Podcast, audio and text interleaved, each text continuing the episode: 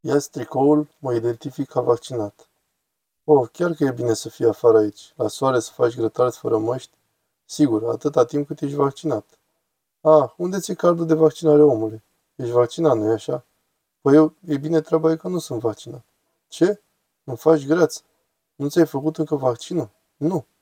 Atunci identifică-te altfel. Cu tricoul mă identific ca vaccinat. Mă simt deja mai sănătos. Oh, hei, îmi pare rău că nu am văzut asta. Știi, nu am foibie de vaccinat sau ceva de genul. Adică străiești propriul adevăr. Vrei să bem o bere? Mulțumesc, tricoule.